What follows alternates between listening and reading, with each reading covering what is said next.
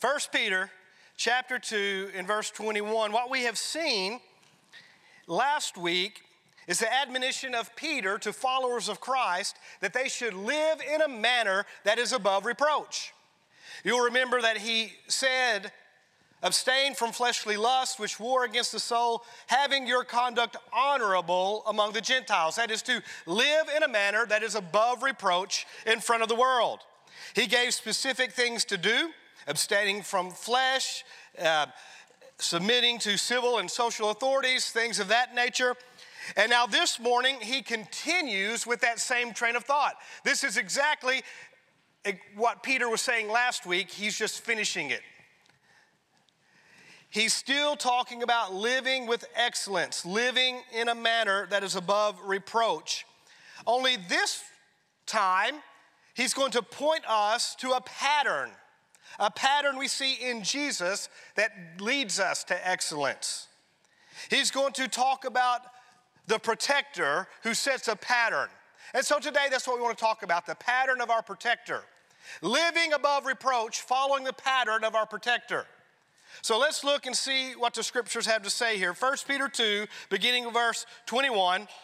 For to this you were called because Christ also suffered for us, leaving us an example that you should follow his steps, who committed no sin, nor was deceit found in his mouth, who, when he was reviled, did not revile in return. When he suffered, he did not threaten, but committed himself to him who judges righteously who himself bore our sins in his own body on the tree, that we, having died to sins, might live for righteousness, by whose stripes you were healed. For you were like sheep going astray, but now returned, but have now returned to the shepherd and overseer of your souls. So Peter has set the tone.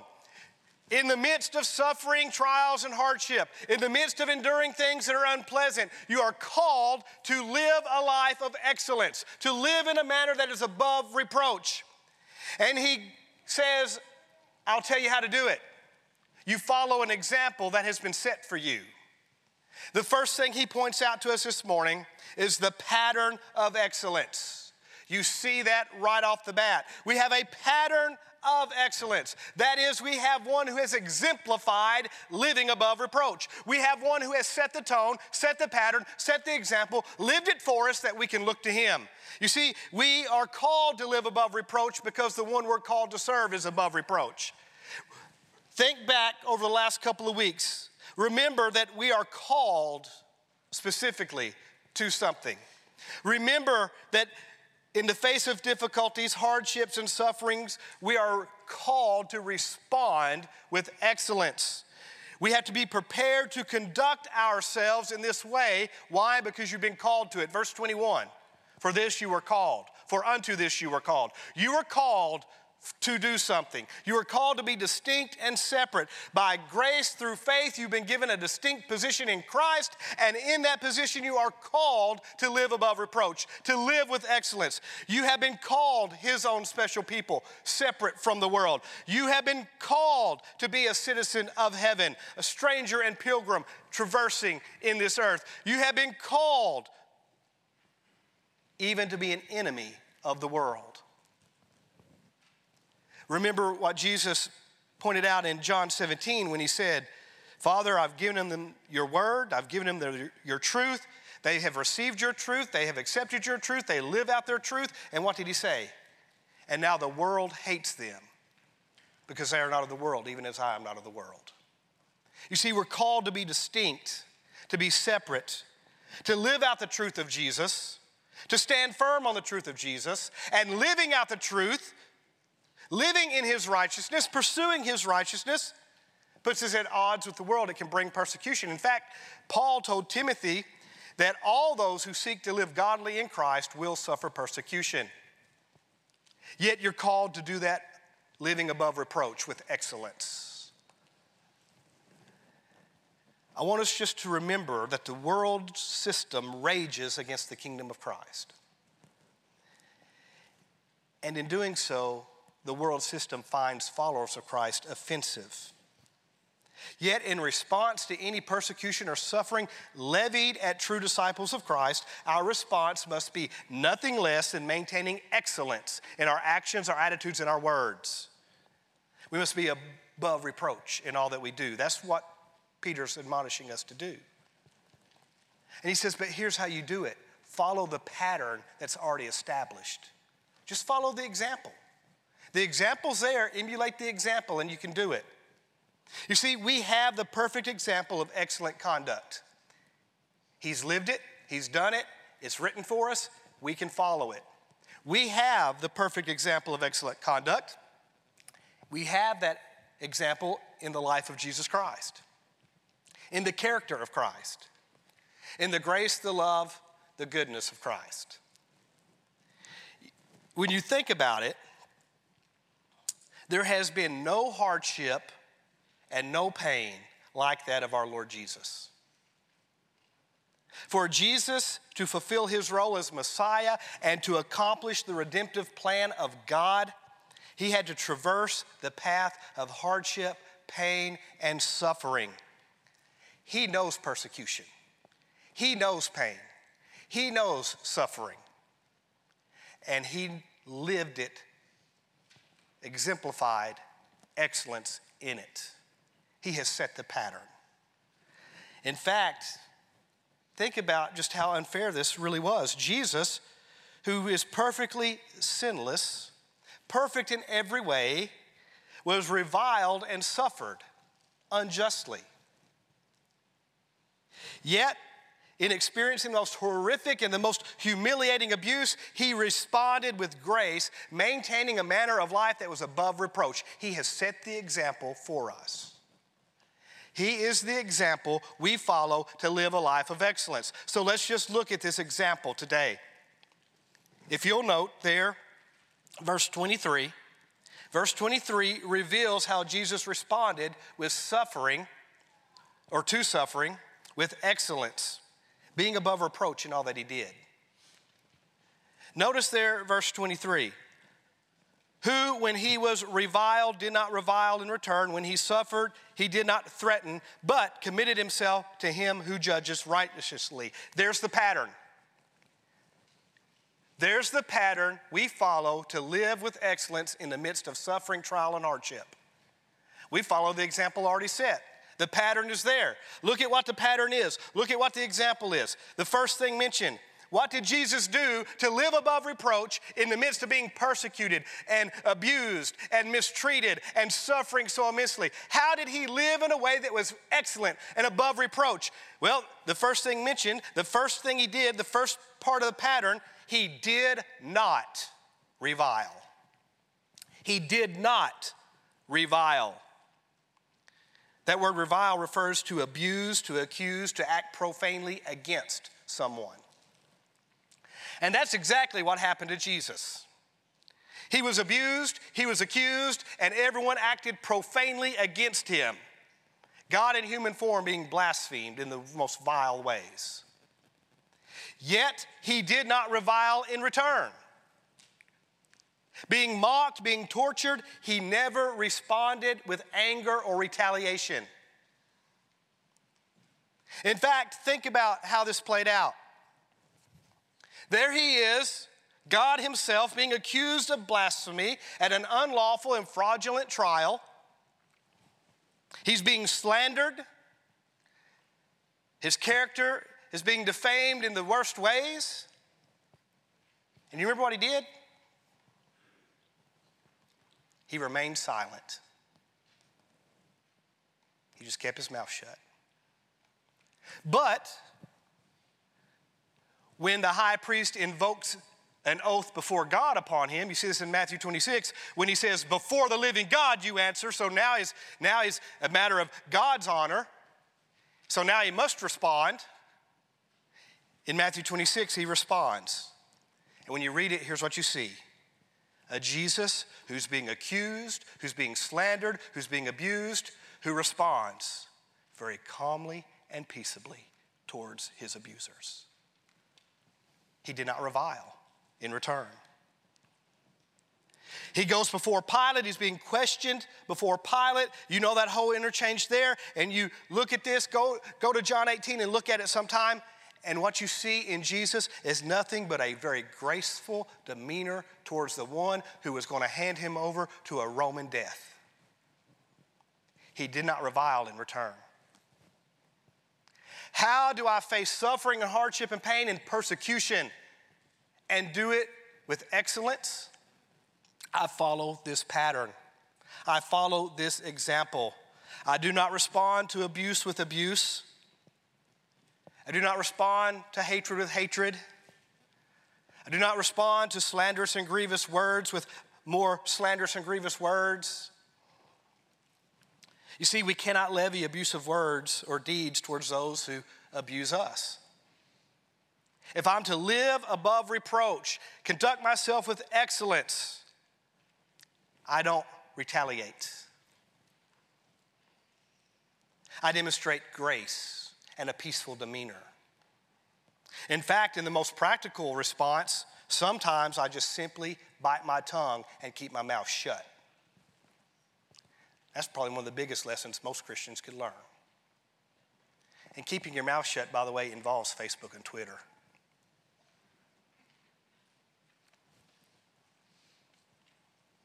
What I must do so that I don't revile those who are reviling me, those who are abusing and accusing and acting profanely towards me, I ask the Holy Spirit to remove bitterness from my heart so that I'm not tempted to respond with anger and bitterness in my actions, attitudes, and words. It has to be a supernatural act because in my flesh, oh, I'm not going to take it.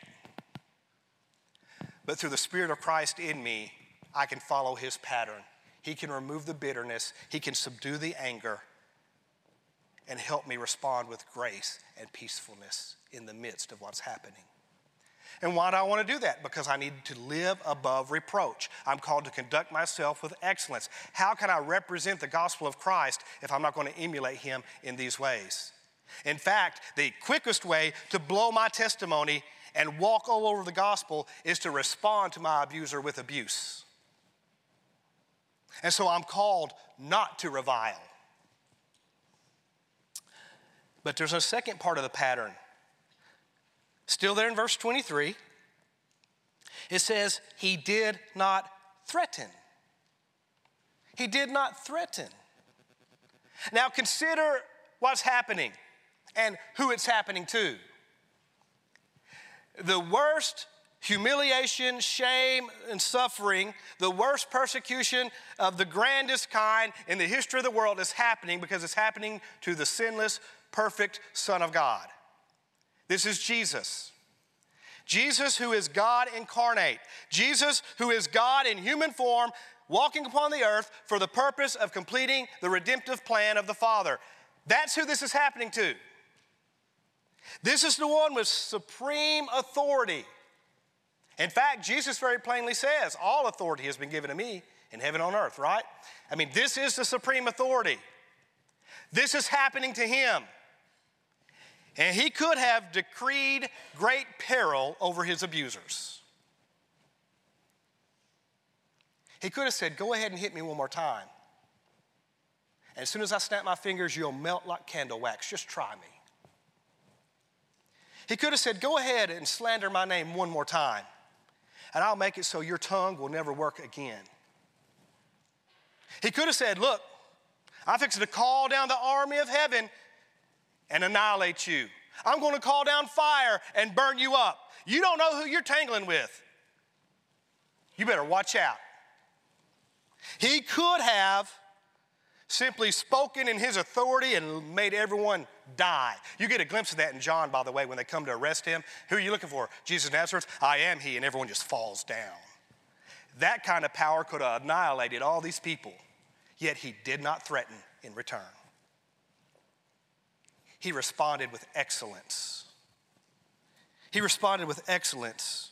In fact, the only response Jesus gave to those who abused him, the only response, you see it in Luke 23. Father, will you forgive them? They have no clue what they're doing. his only response to his abusers is to pray for their forgiveness, not threaten them. He prays for them. He prays for their souls. He prays for their well being. If I'm going to conduct myself above reproach in the midst of hardship and pain, in the midst of affliction or those who persecute me, I cannot respond with threats. I have to follow the example of Christ. I don't respond with threats, I respond with prayer. I respond with prayer. That's the example set before us.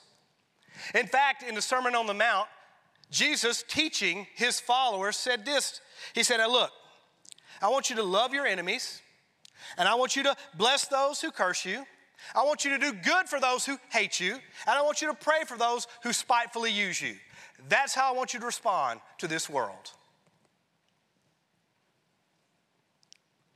So, in the midst of being persecuted, in the midst of suffering, in the midst of trying to live out righteousness in the world and experiencing affliction because of it, how do I respond with excellence? Well, I don't threaten retaliation, I don't threaten harm. I don't say, oh, you're going to get a divine payback. God will get you one of these days. I simply respond with the love of Christ. I respond with His blessing over those who curse me. I respond with His goodness in the lives of those who hate me. And I respond by praying over the souls of those who spitefully use me. How can I conduct myself above reproach in a world that is in opposition to my faith? Pray for their salvation. Do good among them in the name of Christ. Demonstrate His grace and His love in all that you do. Do not threaten but respond with His goodness and His love and His grace. So that's the second part of the pattern we have to follow to live with excellence. There's a third part of the pattern. Once again, still in verse 23, it says, But he committed himself to him who judges righteously. Here's what he did Jesus, he did commit himself to God the Father. He did not revile, he did not threaten, but he did commit himself to God the Father. Jesus trusted God the Father's plan and purpose in the midst of the greatest suffering ever known to anyone. In the midst of being accused and abused and slandered, he trusted in the Father's plan and purpose for all of it. In the midst of suffering in the greatest physical sense, the most emotional sense, and even spiritually for us, he trusted the Father's plan and purpose. In fact, I think he continued moment by moment to trust God's purpose, moment by moment to trust God's plan. As each part of this terrible thing progressed, as his disciples abandoned him, he was trusting God's plan. As he's being led away like a criminal, when he was being accused and slandered, when he was being beaten and abused to the point he couldn't even be recognized. In each moment, I think he was continually saying, Father, I'm trusting your plan. Father, I'm trusting your purpose. In the midst of the pain, in the midst of the suffering, I'm trusting you, Father. I'm trusting your plan. I'm trusting your purpose. I'm trusting that the glory that will come is greater than the suffering I'm experiencing now. God, I trust your purpose.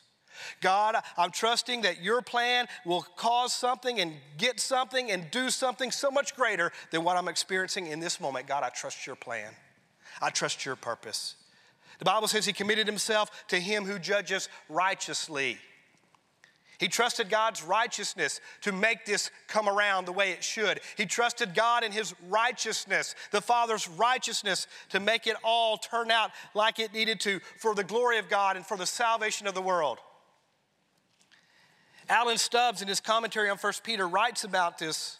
Here's what he says In the unique instance of our Lord's passion, when the sinless one suffered as if he were the worst of sinners and bore the extreme penalty of sin.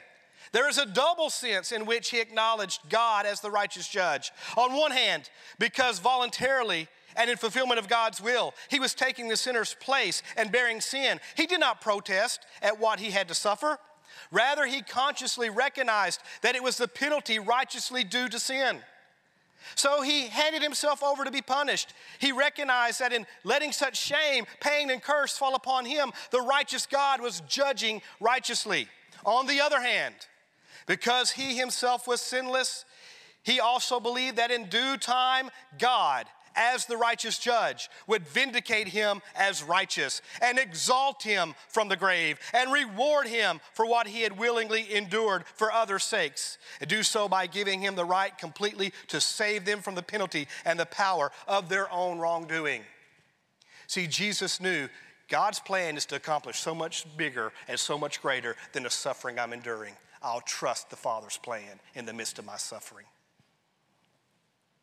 My friends, when we entrust ourselves to God as our righteous judge, we're following Christ's example. We're doing so by looking to God for our vindication, our exaltation, and our reward in enduring suffering.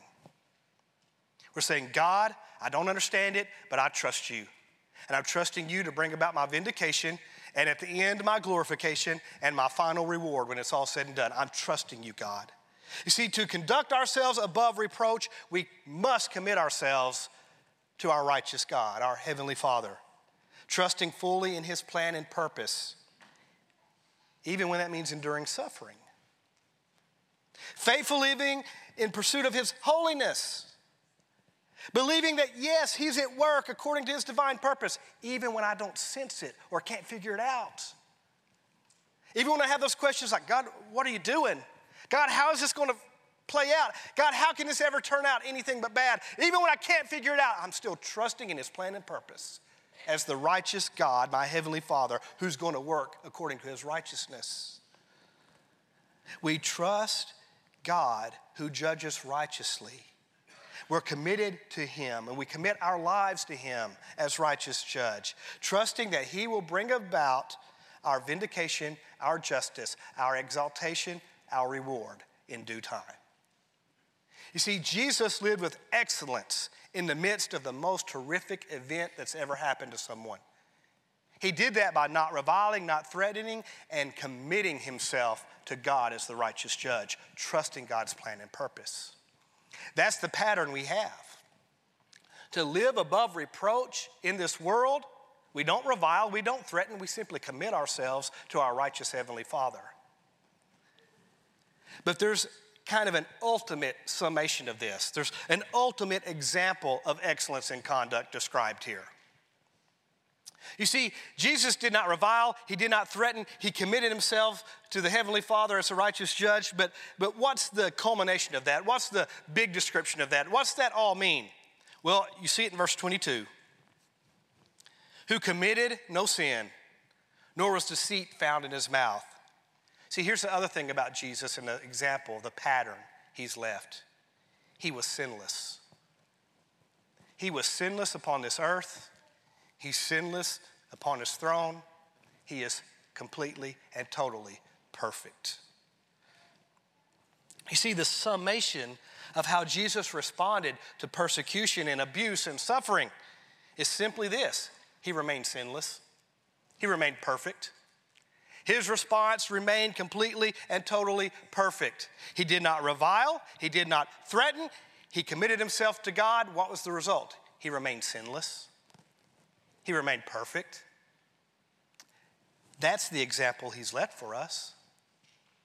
The example of Christ, the example he's left, the pattern we have, is such an important pattern for us to follow because he was sinless, completely perfect. It's a perfect example to follow, a perfect pattern to live by.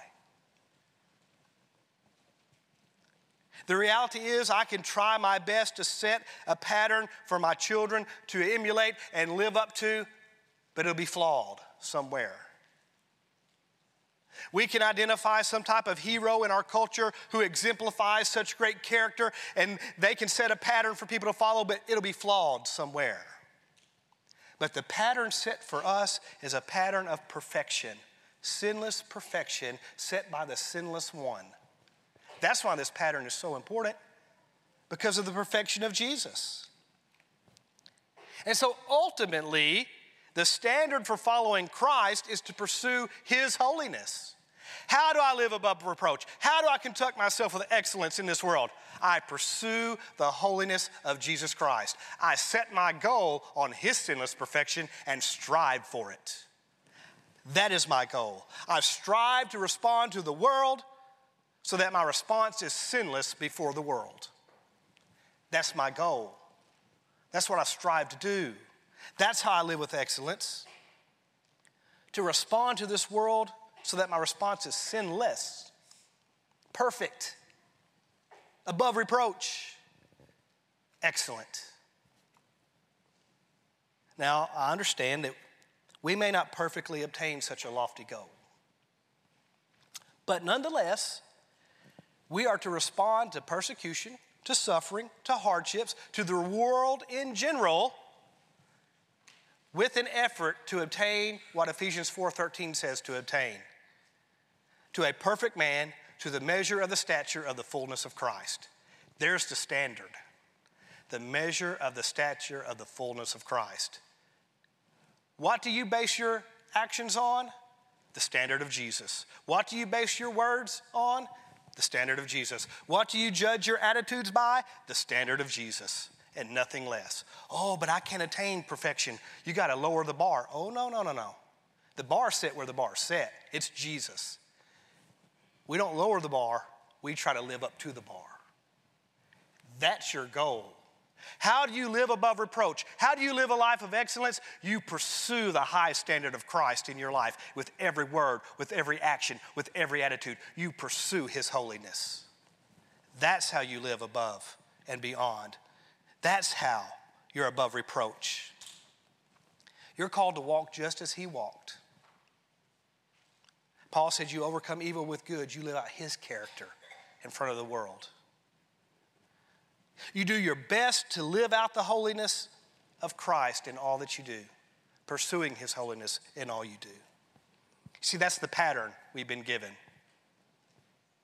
But how in the world can I follow a pattern of excellence when I'm flawed? Good question. That depends on the second thing uh, Peter points out here, because he points out something. He shows us a pattern for excellence but then he explains the propitiation that brings excellence. See, that my excellent conduct really doesn't rest in my own ability. It's available because there's been a propitiation that will bring excellence into my life. The reality is this Jesus has removed God's holy and divine wrath from me when I came to Him in repentance and faith. God's wrath has been removed. The condemnation of sin has been removed. Christ has removed that which has separated me from God and given me new life in Him. Because He is my propitiation, I can pursue excellence. Let's see how Peter points this out. Verse 21 For this you are called because what? Christ also suffered for us. Some of your version says you. Christ also suffered for you. He suffered in our place to remove the wrath of God from us. Jesus suffered. In fact, Jesus Christ's suffering is a result of our sin, and it required his substitutionary death on the cross to pay for our sin. That's how this all played out. The Bible says in Romans that God has committed his love for us in that while we were yet sinners, Christ died for us. Much more than having been now justified by his blood, we shall be saved from wrath through him. It's not a real popular thing to talk about the wrath of God in churches anymore, but here's the reality our God is holy and just, and he pours out wrath upon sin. Those who are without a relationship with Jesus, who are dead in their sin, are condemned. Jesus said it already in John 3 they are already condemned to the wrath of God. Yet Jesus suffered for us to remove that wrath from us. He's our propitiation that brings excellence. The shame, the humiliation, the suffering, the condemnation, all that Jesus endured on the cross, that belongs to us. That humiliation, that's my humiliation. That pain, that's my pain. That suffering, that's my suffering. Why? Because it was my sin. Your sin. He suffered for us. He stepped into our place. He suffered that we would not have to suffer. He endured punishment so that we could escape punishment. He died death, the death we deserve, that we might have eternal life. You see, Jesus has stepped in and suffered for us. Continue this thought. It continues on in verse 24. Who himself bore our sins in his own body. Jesus bore our sins in his own body. That word bore means to take upon oneself a heavy burden. Jesus took upon himself the heavy burden of our sin, a burden we could not carry, a burden no one can carry. Yet Jesus took upon himself the burden of our sin. He willingly, he himself took it. He willingly took upon himself the heavy burden of our sin, meaning he took upon himself the consequence of our sin, the punishment of our sin, the condemnation of our sin, the wrath that our sin brings, Jesus bore in his own body. He did that for us. The book of Hebrews tells us that he was offered to bear the sins of many. Oh, Jesus died on a cross and he was buried and rose again. Happy Easter. No, no, no, no, no. He was bearing your sin and the wrath of God. The full anger and vindication, judgment, and condemnation of God's fury was put upon Jesus so you wouldn't have to experience it. He bore your sin in his own body, he bore the wrath of God in what he did. How heavy is the weight of sin? I really don't know exactly, but Romans 8 says it's so heavy the entire earth groans under its weight. He bore the weight of our sin, a weight that only He could bear. When we talk about the cross and we talk about the sacrifice of Jesus, when we talk about He died on the cross, you need to remember your sin put Him there and God's wrath would be upon you if he had not. The eternal wrath of God experienced by Jesus so that you could eternally escape the wrath of God.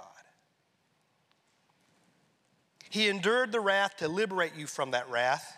And bearing our sins in his own body on the cross, he removed God's wrath from us. He removed eternal judgment from us. That is that word propitiation.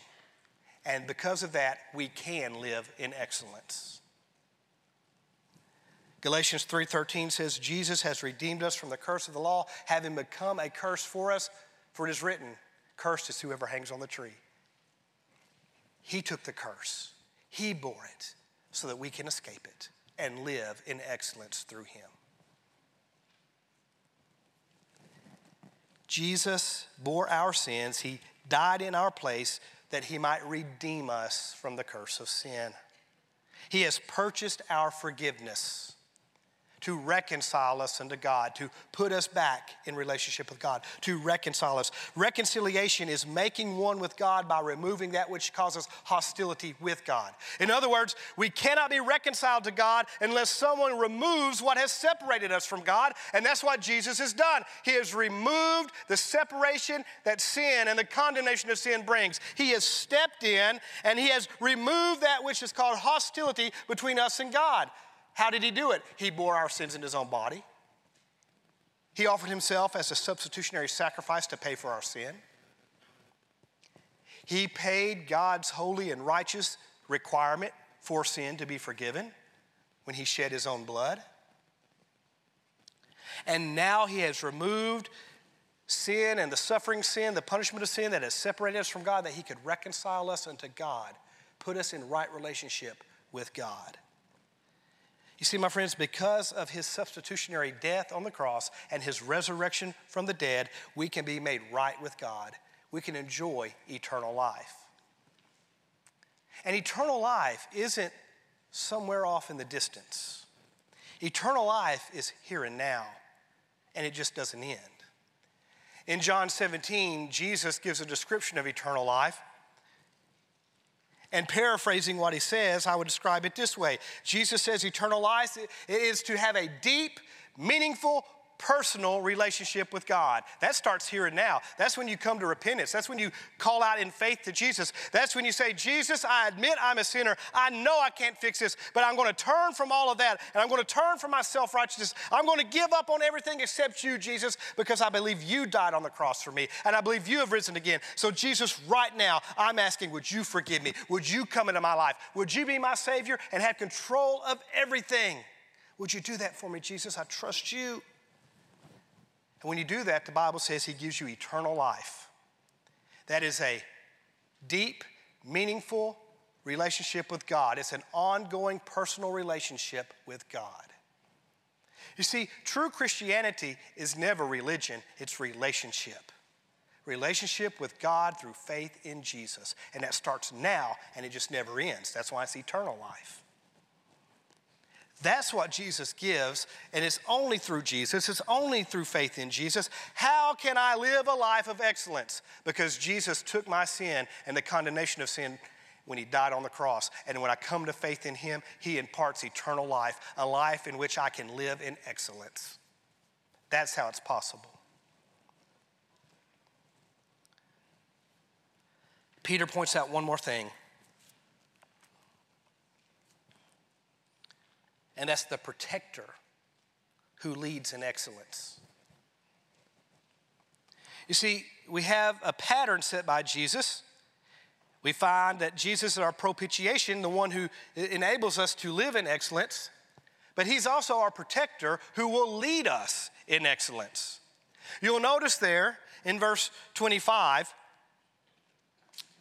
Jesus is called the shepherd and overseer of our souls. We're familiar with shepherd. Overseer there means guardian.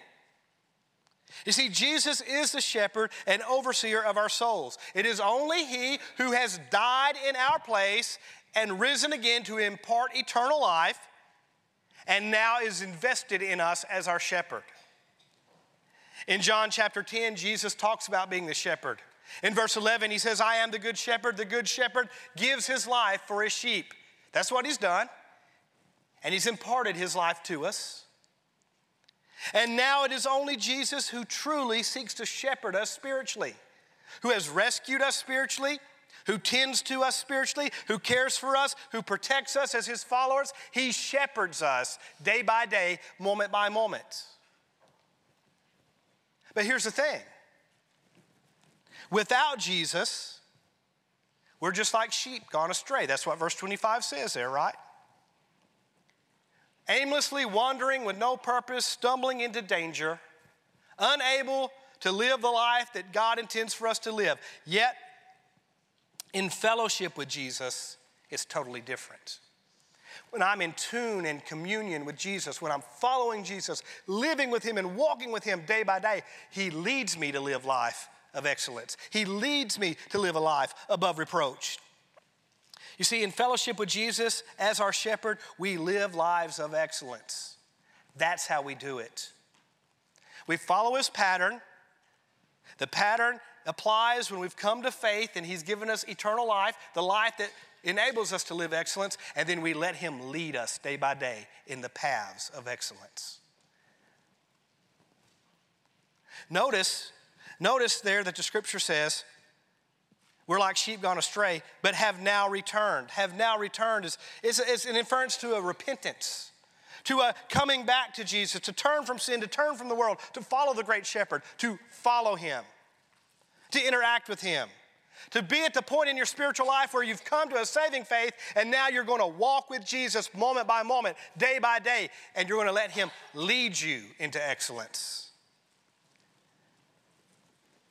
In that same chapter of John, Verse 27, Jesus says this My sheep hear my voice, I know them, and they follow me. What does it mean for Jesus to be your shepherd? It means you hear his voice because he knows you personally and you follow him. You follow him moment by moment, day by day. Well, how does he lead you? Where does he lead you? Well, Psalm 23 talks about that.